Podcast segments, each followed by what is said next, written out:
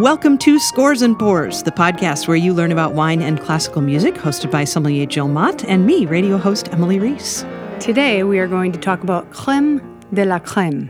You'll find out what that means in in mere moments. Check out patreon.com slash scores and pours for a full playlist and a wine list, and consider supporting the musicians you hear by buying their music.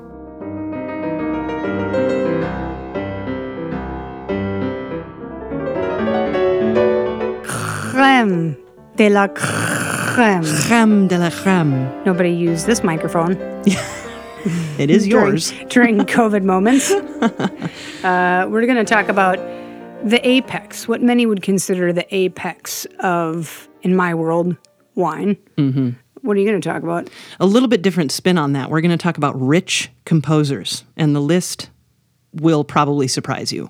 Well, in this, I think, in in the Venice world, the world of wine, it it goes hand in hand. Mm-hmm. It does, the you're right. I mean, it kind of flip flops between Burgundy and Bordeaux, but today we're going to talk about Burgundy. It kind of fits nicely with a couple episodes ago. We talked about Pinot Noir and we touched on Burgundy a little bit, so we'll get back there, of course. Neat. Um, and we're going to taste some.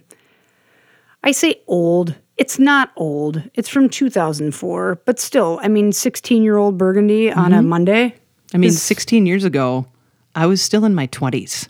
So You know, yeah, we, we Seems like a long time ago to we were- me. We were figuring things out. I had, all, I'd, I'd already started in the wine world, but um, not by not by much. And Mm-hmm. I look back at this, and it it reminds me of fun times. So I figured let's share this for scores and pours today. I'm excited to give it a shot. Seriously, it'll be probably the most noble, and I don't mean that in a literal, like, noble variety kind of way, or maybe I do, but it's probably the fanciest thing I'll have ever had, and I'm grateful f- to try it. Should we just Yeah. should we just go here Yes. now? I need my cup.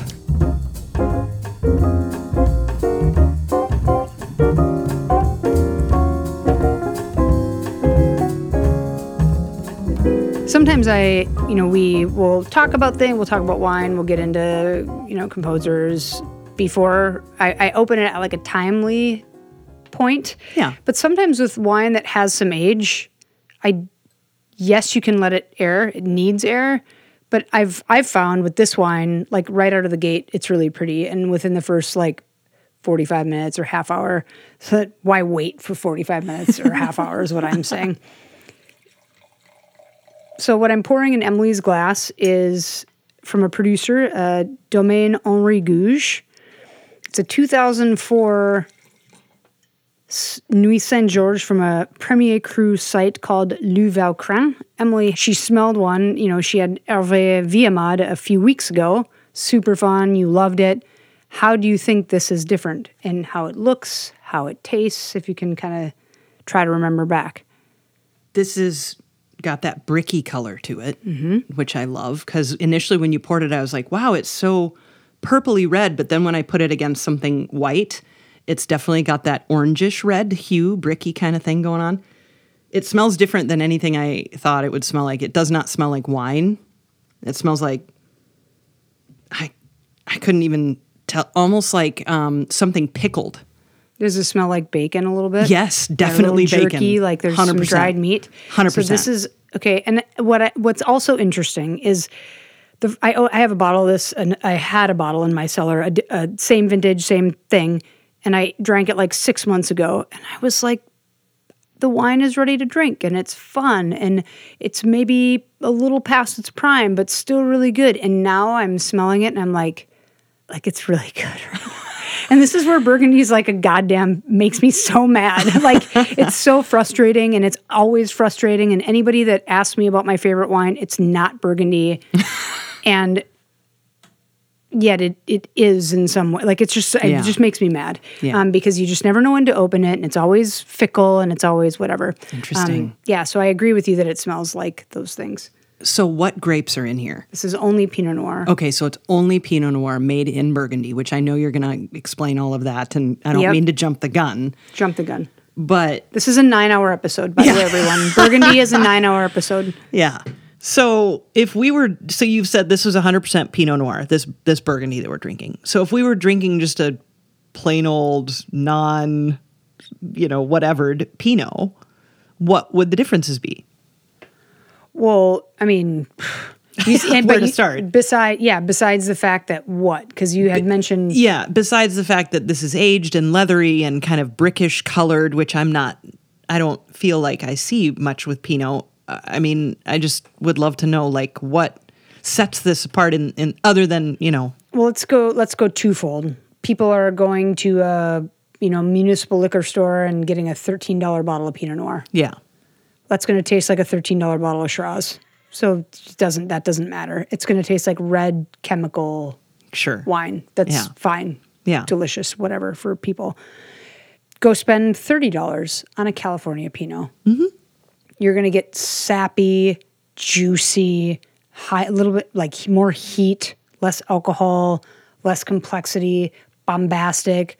A little bit like that person that comes into the room and talks a lot, and you're like, God, shut up. You know, the new person at the party that you invited, a friend invited, and you're like, they may be nice, but you're like, Jesus, let everybody else talk. Yeah. A lot of California Pinots, not all of them, but a lot of them are like that. Go over to the uh, Villemade that we had two weeks ago or a week ago on the show. Delicious Pinot Noir, little natty. Yeah. You kind of want to say just as complex, like it's got Yeah. all these little intricacies and, but that won't age like this will Okay. it'll lose all of its acidity probably before it gets like if once it's leathery it'll have no acidity this has got acid to boot you know Yeah.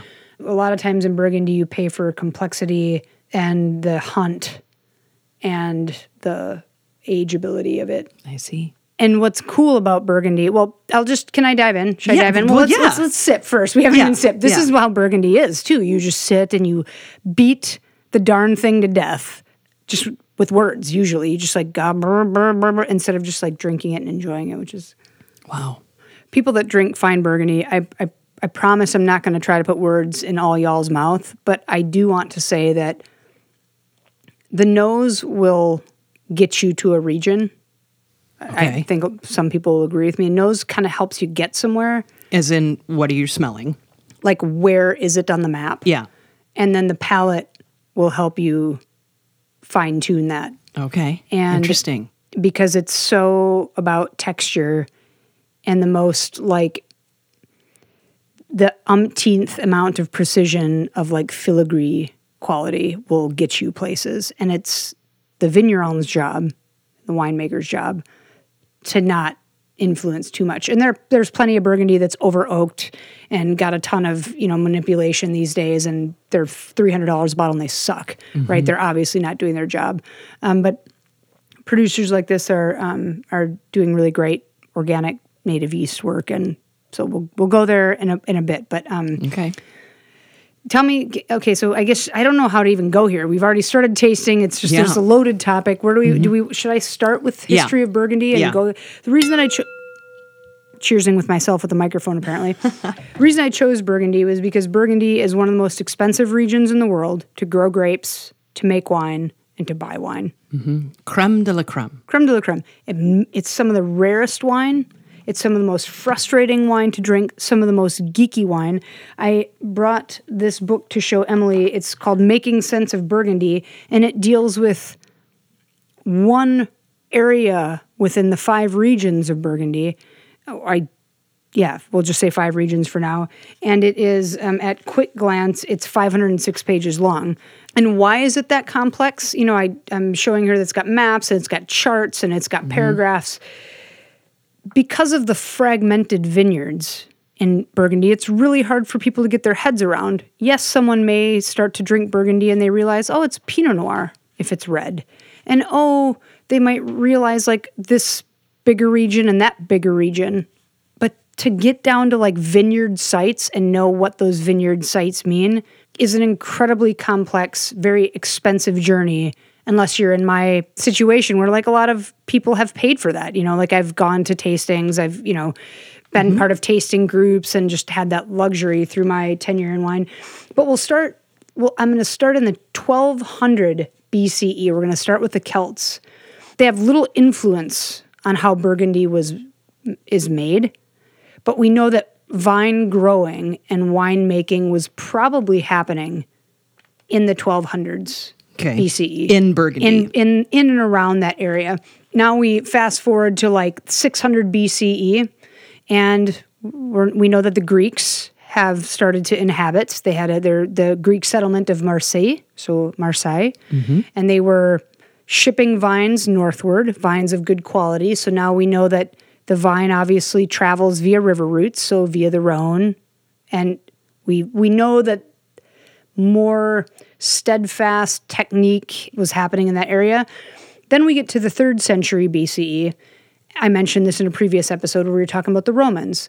And the Romans, you know, brought with them like they were shipping vines obviously to Burgundy, but they were also they were planting on slopes and they were saying, "Oh, let's only plant to places with soils with good drainage," right? So there's where we start to get into like Burgundy just like other places in the Roman world like saying let's plant here instead mm-hmm. of planting there mm-hmm. because it's better. We also in Gevrey Chambertin, there's a really interesting article that came up somewhat recently about there were 400 ditches. Someone was building a house or something, and they mm-hmm. found 400 ditches that were like divided into various rows, like Okay. a couple dozen rows. Yeah. And when you compare that to what was happening in the Roman kingdom in present day Italy, it was had a lot to do with like drainage and vineyards and mm-hmm. how to plant proper vineyards. Mm-hmm. So we know that during that time there was like irrigation channels, how to plant vineyards, how to water vineyards. We get to the about the 3rd century common era and there's written evidence of Emperor Constantine, he was being pleaded with by growers saying, please lower taxes for us because we're making great we're growing great grapes but it's really hard to make money here but we know that now people are growing grapes they're selling grapes there's some sort of industry happening mm-hmm. from the time of like greeks romans up until constantine and i'll stop there Okay. because next we're going to find out how burgundy gets its name Ooh, so excellent. It's not because of the color. kind of Oh, okay. Yeah, kind of. excellent. Neat. Because I probably have has to recently, do with Danes and blood, honestly. So you know. I had just recently learned there is white Burgundy from you, so I'm excited to learn more about that. yeah, So, rich composers. We've heard a lot about poor ones. Mozart was poor, we know that. He was bad with money. Wagner made a lot of money but spent more than he made, so he always had a lot of debt and would run away from debtors and things. sounds like some friends I have. So, you know, if you Google richest classical composer, the first name that pops up shocked me because apparently it's George Gershwin, which is surprising for a lot of reasons. First of all, we could even talk about whether or not George Gershwin should be on the list because George Gershwin uh, was alive in the first part of the 20th century. So he was born in 1898. He died quite young, 1937, at the age of 38 and uh, he he really only wrote about a dozen orchestral works. The bulk of what George Gershwin wrote was pop music for the time, songs. He wrote loads of songs, and you know songs like "Embraceable You." Embrace me, my sweet embraceable you. and I Got Rhythm.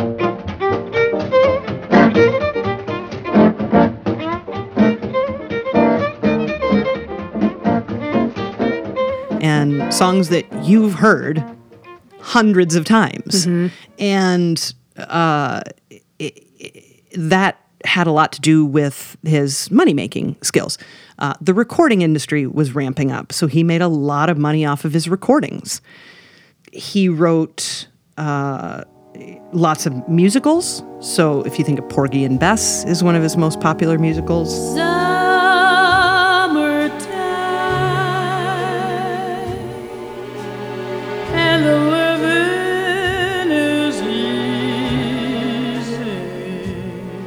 He also wrote some film music. So he's making money in a lot of different ways in the early part of the 20th century.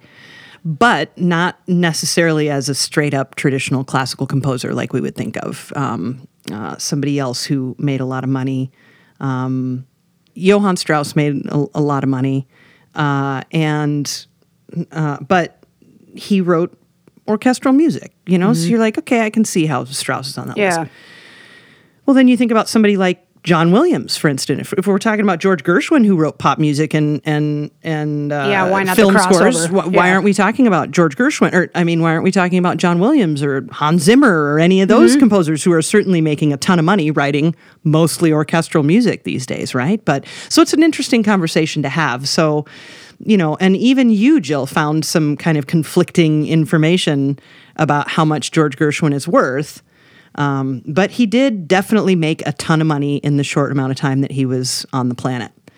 Uh, one tune he wrote, he made 15 grand in 1924 in three months, which works out to what, like 200 and some thousand dollars. 234, I think. Yeah, adjusted for and it's just inflation like- that you're making in three months. So, guy was just rolling it in, and and super tragic for him to leave the planet so early uh, in his life. But um, yeah, that's a little bit about George Gershwin. So we'll hear one of his solo piano pieces. He didn't write very much solo piano music, but we, Let's listen to it. Yeah, Yeah, let's do it right We're now. Definitely going to So hear good. it. This is um, he wrote a, a tiny, tiny set of preludes for solo piano, and this is the second prelude. It's a quite famous piece of his, and it's really groovy and cool.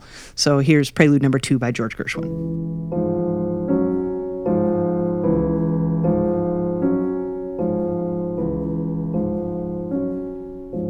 And didn't he call this like a blues, a sort of blues lullaby or something? He Yeah. he kind of spoke to this piece about, which I think is kind of groovy and cute. It's like fitting.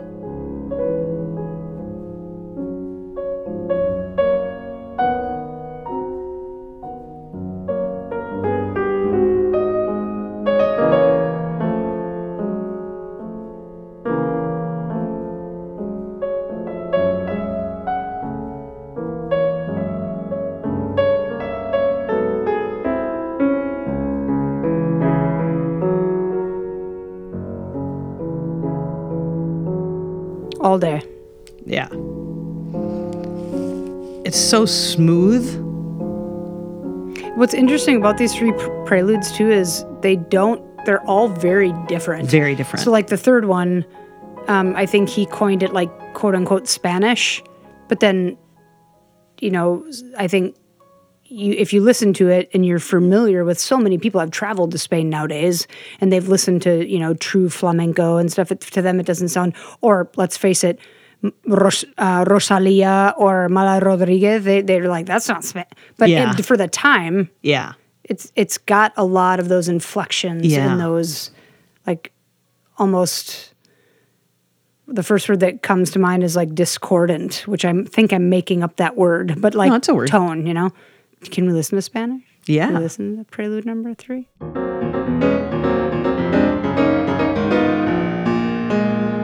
Here's prelude number three.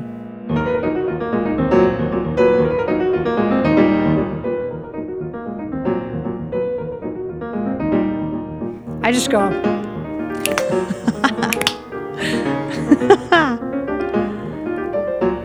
Those are my castañetas, in case anybody wants to. yeah, super great, super beautiful, So and they're so interesting that the three of them are together. Yeah. Let's hear some of the first one. Yeah, please. Since we talked about it.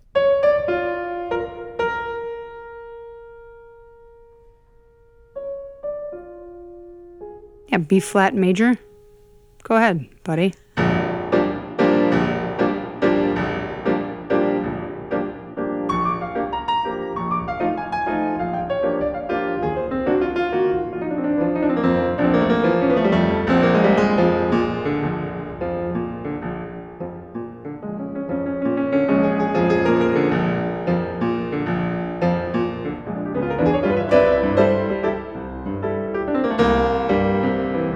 Gershwin, of course, too. I mean, it's worth noting that of the maybe dozen orchestral pieces he wrote, two of them are two of the most famous orchestral works by any American composer ever, being Rhapsody in Blue.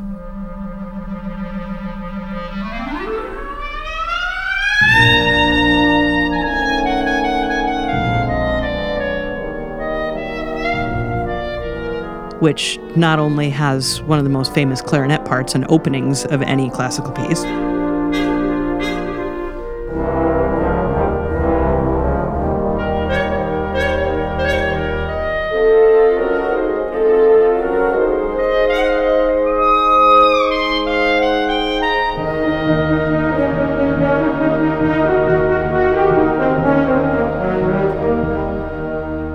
But he also wrote American in Paris, which is another wildly popular Yeah. orchestral piece.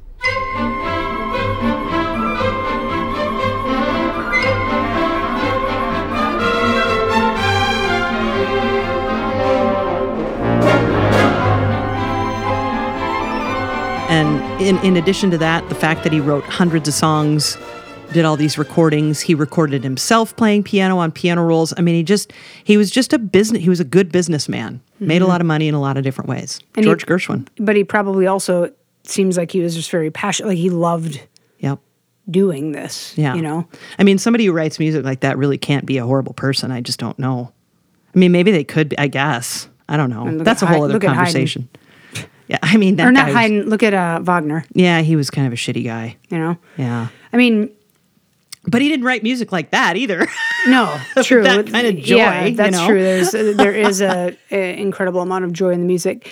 You know, the reason why I asked you to to take more, like put more in your glass, Yeah. is because it's incredible at this age, because it's not that old, but just how fast. I mean, fruit at this point is starting to get like people are searching for ripeness, and with ripeness Okay. comes you're you're flirting with like kind of taking steroids, you know, or you're getting too muscular. But is it? Can you really? Can you really chop the wood, or, or do you just look muscular? You know, and so yeah. Yeah. I don't think this wine is built for much more aging. Whereas some Burgundies that were, you know, made in the 40s, the 60s, the 70s are like still drinking well now, which That's is incredi- crazy. That's incredible. and so I put more, said, hey, you know, put a little more in your glass because it it it's dying quickly. Like it's getting balsamic and really dried cranberry without having like the lift to the nose as well. You mm-hmm. know, like you s mm-hmm. you kind of lose that meat and it goes to like dried fruit. Yeah. Whereas- cherries. Mm-hmm. yep. Cherries. It's amazing though. I think it's really delicious. We'll talk about Vaucrains in a second, but I wanted to keep keep with the history of Burgundy. Yeah. Um, because it is really really interesting. So you asked if Burgundy got its name from the color. Honestly, I don't know, but I do know that Scandinavians conquered the Romans, and there was a tribe or a group called Les Burgondes, is what it looks like. Les Burgondes is what it looks like in English. Yeah. and they were a tribe that they were, you know, was originally like Scandinavians, you know, I guess long story short, in Old Norse, they were from an area called Bergendenholm, and that translates to Bornholm, which is an island, Danish Okay. island. And I don't know if Bornholm has some sort of allusion to like the color of blood or the color of, you know, some Okay. sort of burgundy red color. Okay. Could could be. But we'll fast forward a few hundred years. We're in the 600 Common Era, Dukes of Burgundy. Honestly, they were some of the richest nobles in all of Europe. Hmm. So when you think of Europe during that time, there was a lot of money going around. A lot of people were trading and, you know, pillaging and all the things. Mm-hmm. And during this time, some of the richest nobles, they donated a land, an area, to the Abbey of Bèze. And I talked about this in our previous episode of Scores and Pours because that area now and vi- the surrounding vineyards are called Clos de Bèze. And the abbey, they gave it to the Abbey of Bèze to take care of. And Clos de Bèze is now some of the most expensive wine in Burgundy. And this is where we get, we start to get into that monastic influence okay. noblemen, people with a lot of money donating land to the church. Let's exchange that for me to go to heaven, mm-hmm. basically. Obviously, the church had a ton of time. They had a ton of money. They had the ability to record keep. They had, you know, all the storage space that we talked about on previous episodes. You know, they were into recording their techniques and what they were doing and had plenty of labor. And what what I get out of this is they started to really decipher the system of crus, the system of saying this place is better than that place. Okay. And now there's a lot of people trying to debunk that, saying like that was a myth that you know they used to help like propagate the, Like the political church. kinda? Well, sort of like the church had better lands than a lot of other people. I see. But that doesn't really matter because Napoleon came along and was like, screw all this. We're going to confiscate all this land from the church anyway. And either dole it out but also resell it. And who resold it?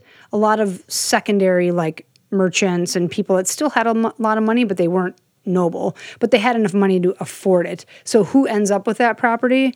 That's me rubbing my fingers together. Rich people with people. money ended Yeah. up with those lands again, and so it's that's a little bit unfortunate. But what makes Burgundy it, it- that sort of ties into what makes Burgundy so frustrating. Napoleon instilled these laws in the 1790s and the early 1800s called the Napoleonic Law of Succession. And when I went through my like sommelier certification and like taught subsequent groups, what's annoying is you have to like be able to write a thr like an hour long essay on this about how basically the fact that Napoleon said, "Hey Emily, I'm going to you can buy land great. But then if when you pass on your kids, you need to divide your land equally between those three kids. And then when those three kids pass on, they need to divide their land equally between their 18 kids because we don't use birth control because we're in the 1800s or whatever. Right. so what ends up happening is everybody's got like one row here, nine rows here, 15 rows there. And granted, people can buy land, but that's really hard to do because it's so expensive right now in Burgundy. So that's why there's a 500 page book published on who owns what Yeah. because everybody's got access to these lands through like inheritance laws Wow. and nobody wants to give that up because that'd be like giving away a you know a winning lottery ticket basically because Yeah. nowadays you could make shit wine from a place honestly and it will sell for a lot of money because it's burgundy Mm-hmm. you know? Um, you're gonna ask a question. I am curious because so so you say that you know two rows could belong to one person and then the next five rows could belong to a different person and then there's 12 rows here two rows there like that. So who's in charge of that entire plot of land then? I mean clearly someone's overseeing no no nobody no because you own that land so that's your just those two rows for Of cour- instance Sure, or the, or that hectare of that plot Okay. that's ten hectares. Okay. The the issue is is you may have someone that owns two rows of vines, but if they don't own anymore, well, how are they going to sell grapes? Like how are they going to sell? Exact- and that's my point, yeah. So in that case, oh, you set me up perfect, Emily Reese. Thank you. this is where in the late 1800s, early 1900s, we see the rise of what's called the negociant business. They say, hey, Joe Schmo, or Jean Schmo, you don't have enough money to, you know, go build a whole winery and make wine and sell two rows worth of grapes to make wine. Mm-hmm. Sell it to the negociant, this, this, I wasn't even going to say Jane Schmo because it wasn't during the day yeah and they will buy all these grapes, but more than that, they'd buy wine and they would blend it and then make burgundy, burgundy red instead of making instead of making a neighborhood, they would make a whole city. And they would say, and it's going to be less expensive and here you go. And that way, you know, you'd have a let's say nowadays a $30 burgundy versus a $60 burgundy from a small producer that makes their own wine. Okay. And so usually you can tell because a negotiant will not say the word domain, where if you look at the bottom of that and it says Domaine Henri Gouge. Yep. Henri Gouge comes from a four four generation at least family of vignerons, and there was a time where they just said Henri Gouge because they were like kind of in the negotiant business, kind of not. They were kind of selling grapes, kind of not. And when they decided, hey, listen, let's like separate ourselves here. Domain means you're using all of your own fruit, you're making your own wine. So when you're shopping for Burgundy and you see the word domain, you're like, okay. And then just add like eighty dollars. that's what i was going to say Yep. so if it says domain clearly that's a that's a step up in terms of creme de la creme Yep, and especially because what happened in the negociant days, they knew that Burgundy was the apex of wine in the world, and so they started when France and Algeria had their marriage of sorts. Who Yeah. was shipping wine up to France for money? Algeria, and who was putting dark-colored Algerian wine into their Burgundy to make it darker in color?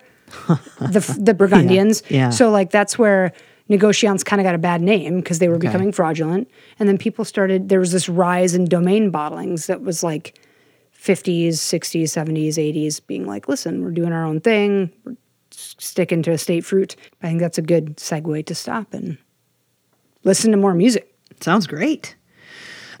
Just a couple other things about Gershwin, really. Um, one thing that's important to realize when it comes to music and really any kind of art or you know it's protected by copyright and at a certain point music and other artworks lose lose that protection and things go into public domain so george gershwin's music is not in the public domain yet so if Gershwin were still alive, he'd still be just raking it in right now, making royalties off of every single thing that he's ever written. Instead, his now, of course, his estate is making that. Um, but that's something that's kind of important to note. I remember reading, and, and I, I so wish I could recall the source, but I, I can't. But I, I, for much of the 20th century, Maurice Ravel was still the highest grossing, highest paid French musician, even though he was dead. And that's because of Bolero.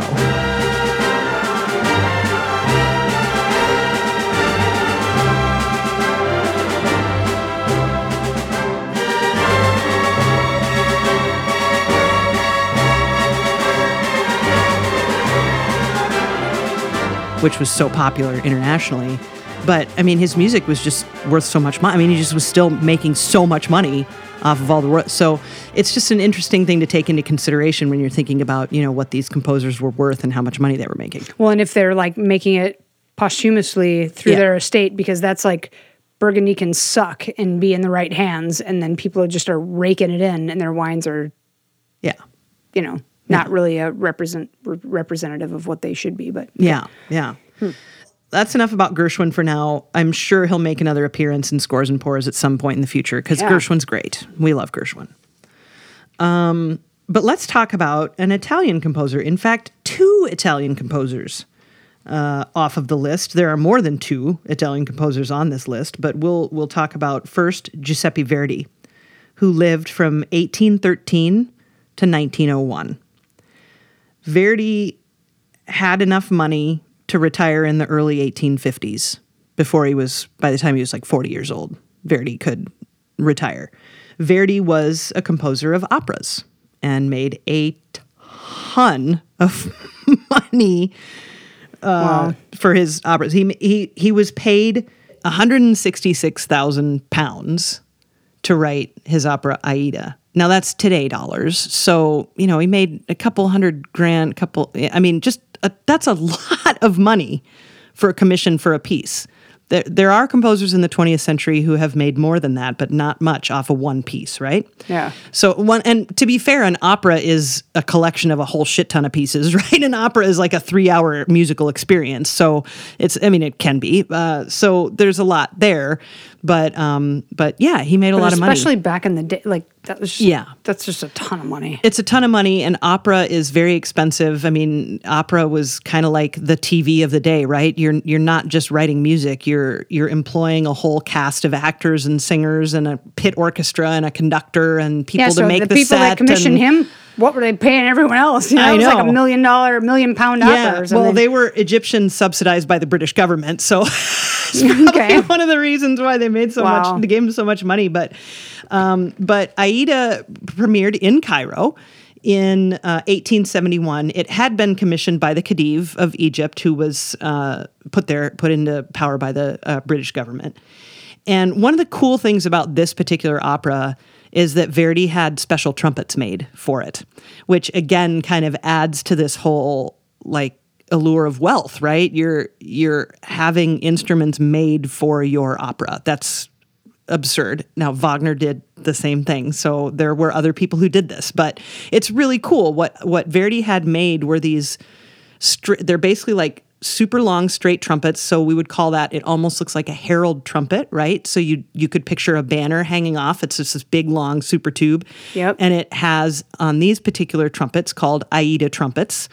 There's one piston valve. So a piston valve is what's on a normal modern trumpet. So if you think of a trumpet that has three buttons, right? So this trumpet that Verdi had built is just a super long straight thing with one little piston valve.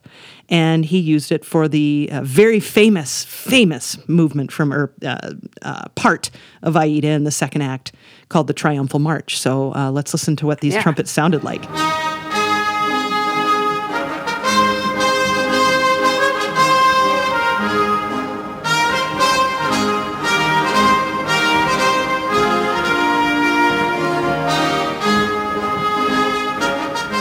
900 people on stage, by the way. There's 900 people on stage. It's insane how elaborate these operas can get.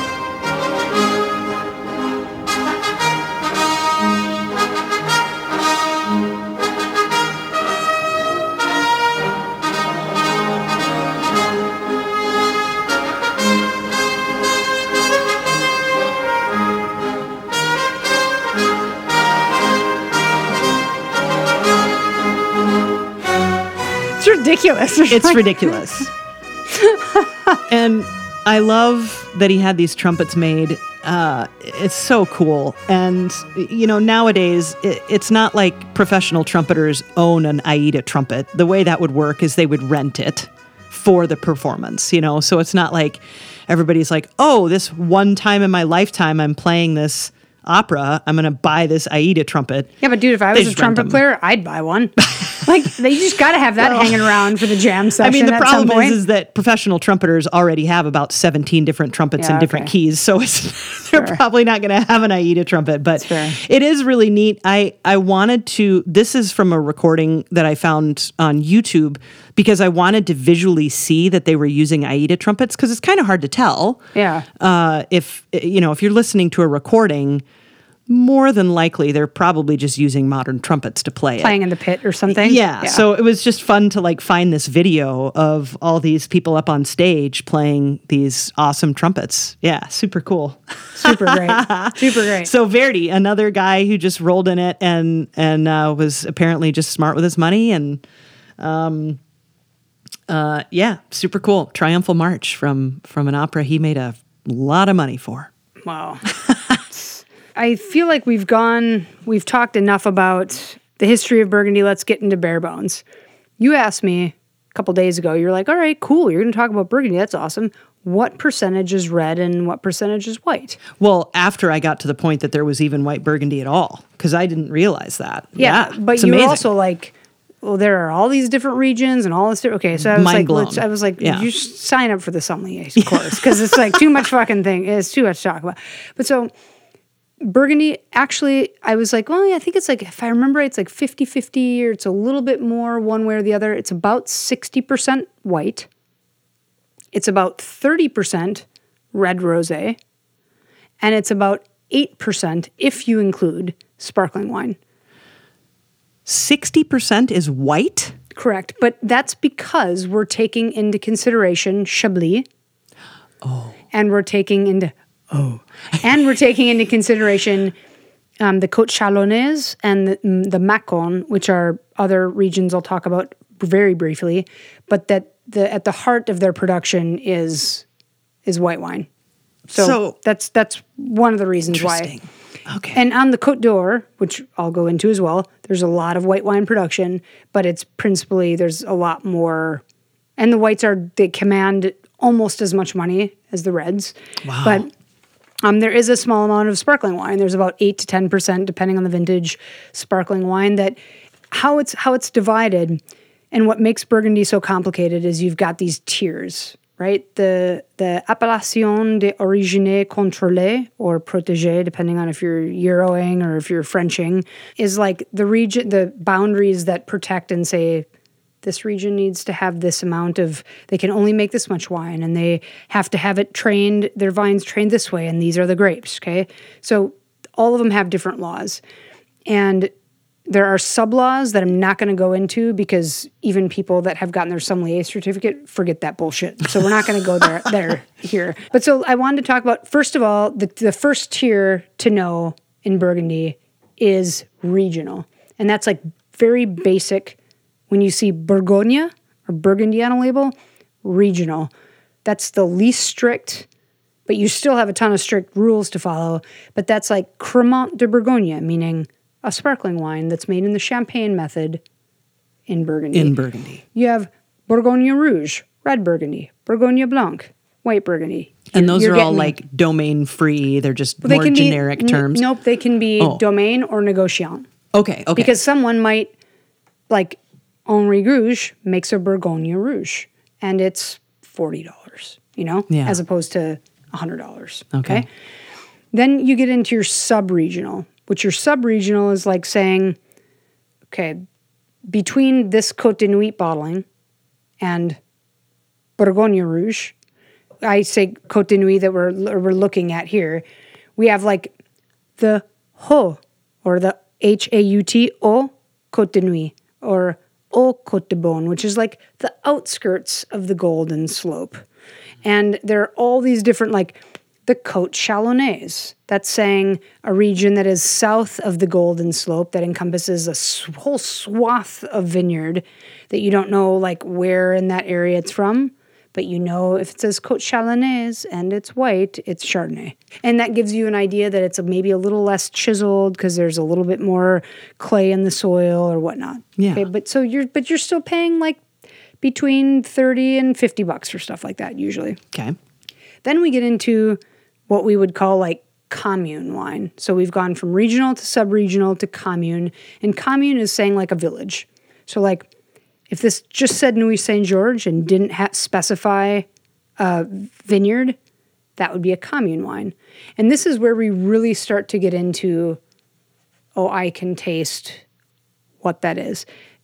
You can taste it, the difference between Côte Chalonnaise and Au Côte de Nuits, of course. But like if you get into, you know, like what is the Golden Slope, the Côte d'Or, as they say, which is like south of Chablis and north of Beaujolais, north of the Chalonnais, north of the Macon.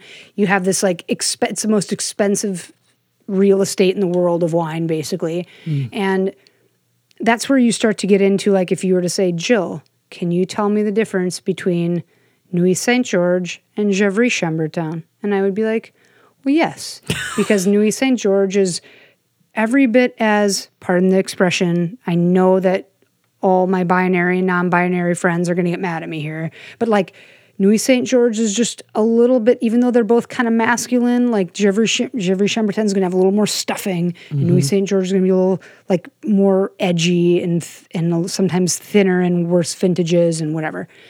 Volnay versus Beaune. Volnay is going to be a little have a little bit more in the mid palate and a little bit this or that, right? That's where we start to be able to really start to because you can do that with other regions, but not. Okay, then we get to Premier Cru. There are 600 plus Premier Crus.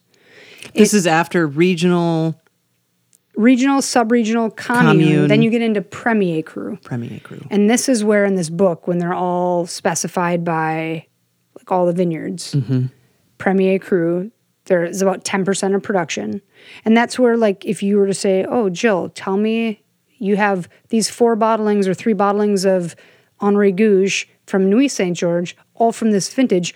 What's the difference between Vaucrains and, you know, Perrier and these different places? I should be able to tell you that because they're all going to be within Nuits Saint Georges, like finite differences between them, right? Yeah. And then we get into Grand Crus. There are 30 ish Grand Crus in Burgundy, um, makes up less than 5% of production. I think it's like 2 or 3% of production. And those are when you start to get into do you need to sell an egg? Do you need to sell, do you need to donate a kidney? Like, what do you need to do to afford that, A lot of that stuff? Yeah. And when you, a lot of times when you, like, there's, there are certain, like, Clos Vougeot. Vougeot is a vineyard, it's a Grand Cru, that kind of can suck hmm. because it's so big and you can have some really pedigree high pedigree producers and then you can have some people that are just they're lucky enough to have space there. So people are like yeah dude i drank this Vougeot last weekend. And you're like from who? Yeah. like i don't remember. And you're like well you don't know burgundy. Because you should remember that because in burgundy the producer is really the only thing that matters like you can Wow. because you can have producers like this guy there's there are no grand crus in nuits saint georges Okay. but he's one of the better producers within Nuits St. Georges that vastly is superior to a lot of like mediocre Grand Cru producers, which makes me just want to taste some. so, like getting all worked up over here. Mm-hmm. Do you have thoughts about that? Is that confused? Did I explain it? Like, did I explain enough? Uh, d- you need to be able to drink this, Emily Reese, because Yeah. I So it's want it to go flat in your glass. so it's just region. What's the second one? It is regional, sub-regional, Sub-regional, then commune, then cru, then Premier cru, Prem- premier cru. Then Grand cru, then Grand cru. Yeah. And that's just you're just taking the um, telescope and moving in, right? Thank you. That's what you're doing? Yeah. Okay. Yep. So you're saying instead of saying Minnesota, Yep. then you're saying Dakota County Yep. or Hennepin County, and then you're mm-hmm. going in then from there. Minneapolis, then Yep. Russian South doll- Minneapolis, Russian then doll effect. Yep. Okay. Yep. Perfect. What's- What Yeah. is- what is hard for people, I think, to grasp is when you think of a regional designation. If you go online, remember I showed you the Loire Valley and all the regions within Yes. Touraine, or within Yes. So Burgundy, if you have 600 Premier Crus, those are all their own appellations. So now if you go within all of Burgundy, all of Chablis, all of the Côte Chalonnaise, and if you include Beaujolais in that, that's like, I don't even know. I want to say like 900. I mean, that's just like ridiculous to Different- be able to to be able to look at a label and be like, I know what that tastes like. Gotcha. So how big of an area is Burgundy? So we'll say north to south, Côte d'Or, the Golden Slope. Which is a portion of Burgundy. Yes. Is, you know, like I mentioned, south of Chablis and north of Beaujolais, the Chalonnais, Macon, is give or take like 50 kilometers, so 30 ish, 35 ish miles north to south. And then if you expand that to include the greater part of all of Burgundy that we talked about, all the communes, all the regional and sub regional, maybe triple that, Okay. quadruple that north to south. You know, because it's Yeah. it, you go you're going you're taking a swath of eastern France, right? Yeah, so, yeah. Um, but it's a patchwork quilt of regulations and flavor profiles that I think really gets into minutia. That once you start spending your money there, it's hard to go elsewhere because then you're just drinking. Like people that really get into Burgundy, it's about trying to f- like learn the heart of it. And then that's a lot of natural wine drinkers are like, well, half of the three quarters of the wine isn't made naturally. Well, more than that, 90% of it isn't made naturally. So now how can we get to the true like notion of aligoté or Pinot Noir or what a Chardonnay? And so that gets, it's a whole nother conversation. I'm just going to swirl. All right. Swirl it. Where are you it. going while I'm swirling? Well, the last uh, composer I wanted to talk about who uh, uh, made uh, himself quite wealthy was Gioacchino Rossini, who lived from 1792 to 1868. And Rossini has always been a fascinating story for classical music lovers because Rossini made all his money off of his operas. You definitely know Rossini because you've for sure heard music from his final opera called William Tell.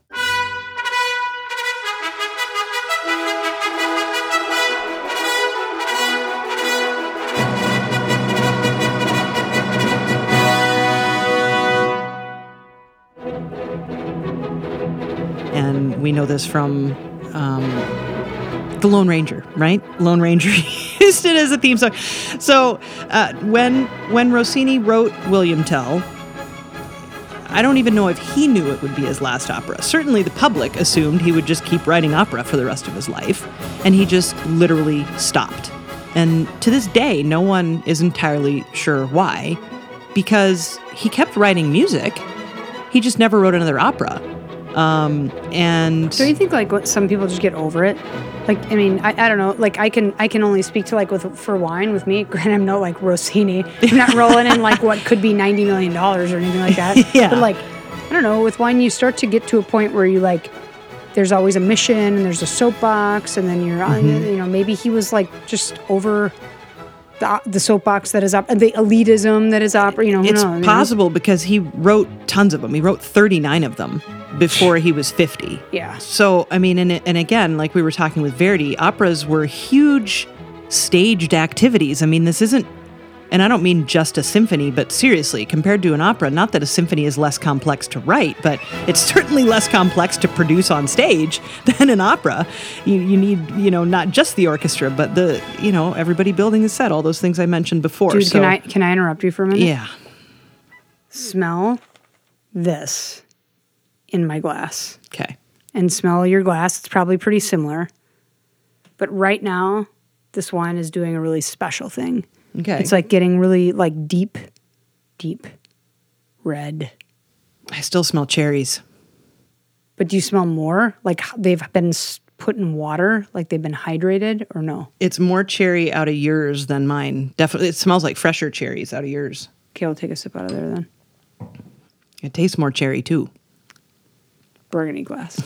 Crazy. Sorry, keep going. Okay, so he wrote 39 operas, but stopped writing operas in about 1839 or 1840. He hadn't even turned 50 yet. Uh, by that point, he he had two houses in Paris, two houses in like that's crazy, and decided to just kind of not do opera anymore and just write music that he wanted to write. And he ended up writing a, a lot of what we would call salon music, and he ran a salon. So basically, he'd have you know just like-minded individuals over for an evening of music and probably wine and food and all of those things Mm-hmm. and so he was just a salon composer just a salon composer for the last few decades of his life When you look at who who came who came over, it Yeah. was like he had like Yeah. Liszt came, coming over and just like all these baller composers just to like hang out and play music and yeah I mean let's be honest, they were drinking wine. Yeah, definitely drinking some wine, probably Yeah. some Burgundy.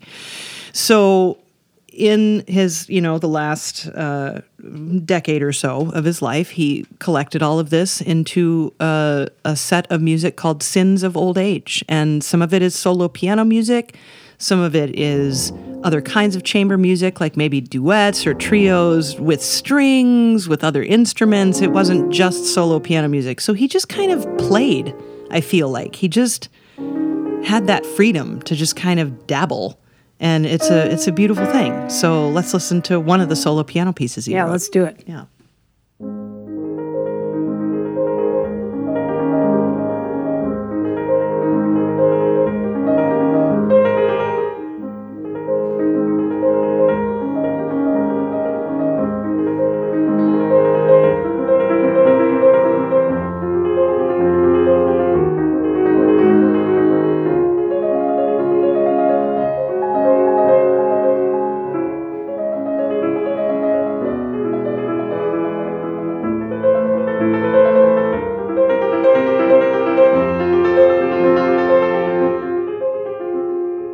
it's so weird to listen to this side of rossini. Um, some of my favorite rossini is a set of string serenades that he wrote the string sonatas i think he called them. But he wrote those when he was much younger. But just i love listening to his instrumental music because we're so accustomed to hearing all of his opera certainly his opera overtures. I mean we also if you'll recall from when you were a child watching the looney tunes the barber of seville. That's rossini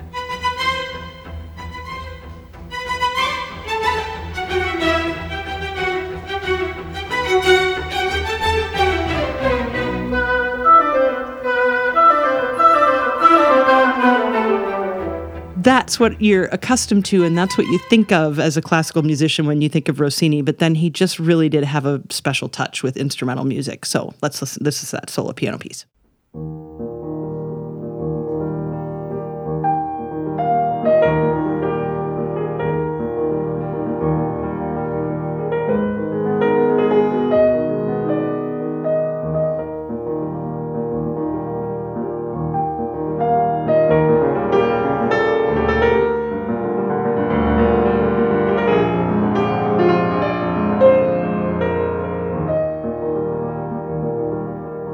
you spent some time listening to this did you have a favorite one you wanted to hear I mean, I I kind of really floated through a lot of them, and I I really liked uh, Volume Nine.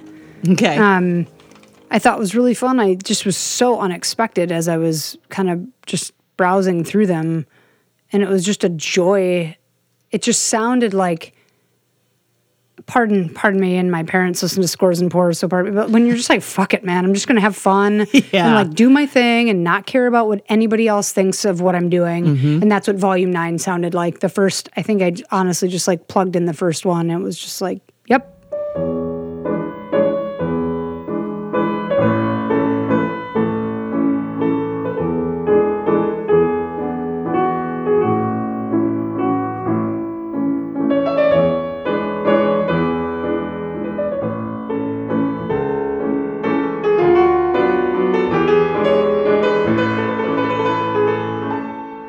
It just sounds like that salon music where you can just imagine like people playing and like talking, but then all of a sudden everyone's listening, and then someone sits by and has a duet, and then they spill wine on the piano, and it's just like, just so good. Such a fun way to just like spend an evening. Just imagine like with a whole bunch of composers who share their music and people bring wine and food and everybody parties and Rossini made a lot of money. Yep. Made a lot of money off that salon too, from what I understand. So yeah, good stuff. Sins of Old Age. Sins of Old Age. That's the Highly recommended. Yep. I mean, and there's just gobs of music that Rossini wrote and, and called that. Uh, so lots of songs too, which I didn't mention. There are a lot of actual songs with voice. He just never, ever again took that plunge into opera. Crazy. Shocked the world. It really did. So cool. Yep. I have very little to say left of. I mean, I have like a lot to say about Burgundy, but I'm 17 gonna, more hours yeah. to say about Burgundy. I'm going to try to get down to, you know, one thing that's interesting to think of when we think of Burgundy is like there's such a finite amount that we're thinking about in terms of because we really are only dealing with Pinot Noir and Chardonnay. We're not really dealing with Gamay or Aligoté or, you know, uh, there's some different varietals I won't even go into that float around Burgundy that used to be part of Burgundy or are if you're a natty producer and you're like, I'm going to make some Pinot Blanc up in here, but whatever. Anyway, you're thinking of aspect and you're thinking of soil and all that shifts just so like small percentage to make everything a certain way. However, however, we have 14 centuries of people working soil. So how fertile is that soil? A natty person, like natty wine person's argument is going to be like, listen, we have 14 centuries of newly pesticides, herbicides, but also compact being compacted by machines and horses and and how many people are let's be honest like digging up and bringing soil back up to the top of the erosion's a big problem so like bringing soil back how is that the same vineyard that it was 400 years Yeah. ago when it was classified as being the best vineyard so yeah, they're not a- rotating their crops.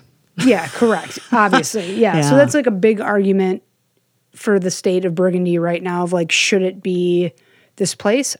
You know, part of me thinks it should because Mm-hmm. it has been. And part of me is like, you know, people want to make some really weird natty pet nat out of something because it's delicious Yeah. and it's affordable. Yeah. Good for you because it could be every bit as, it doesn't need to be predictable. Like, Yeah. I look at this vineyard and I know what it is. So pat me on the back. Like, what, what does that teach me about life? Right. Right. So, a little bit about Henri Gouge. I guess I could go into it, um, but I, I won't. I said four generations, but I should have said 400 years of grape growing in the family. You know, right now they're using about 15 to 20% of new oak, which is not a lot in the world of Burgundy to like give a little bit of that oak character and a little bit of that uh, oxygenation that the grapes need. Um, but they're fermenting in concrete, and it's really fun to be able to to to taste it. It's taken me 20 years, and I feel like I'm just scratching the surface. You know, it's fun to be able to to taste Burgundy whenever you can. Just know that when you do, there's so many, so many. I just want to have a lot of different scenarios in my head to try to draw a parallel, but I can't. I'm just going to say you'll usually be frustrated the amount of money you've spent. And the few times, though, like a lot of people will say that it's like the first high you've ever had if, you know, you're into that world. You just never find that again. And you like constantly go and look for it. And that's very, I do remember my time that I had that with Burgundy, the two times I've had it, and I've never had it since. Wow. And thankfully, I've never paid for that in that way where I'm spending like thousands of dollars. You know, it's just not my jam. Two questions. Please. Earlier, you mentioned aspect, and that's how it faces the sun, correct? Yeah, e- exposition. Yeah. Okay. Yep.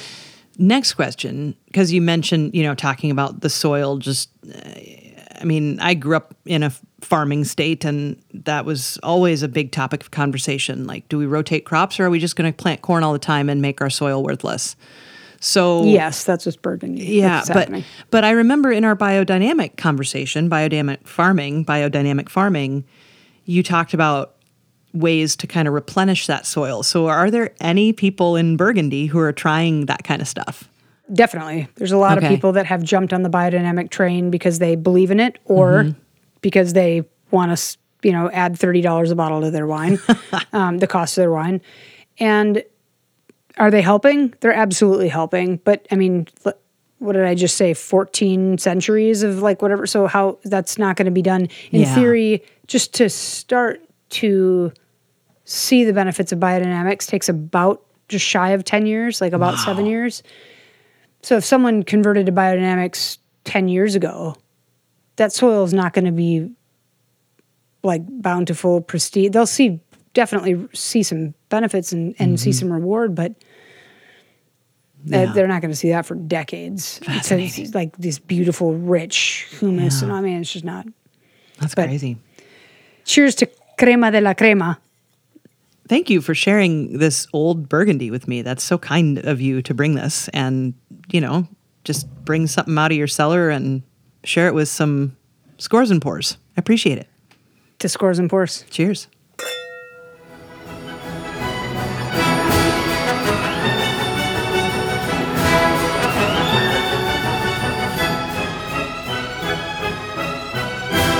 Thank you for listening to Scores and Pours with Jill Mott and Emily Reese. You can find links and information about this episode at patreon.com slash scores and pours and on Instagram at scores and pours.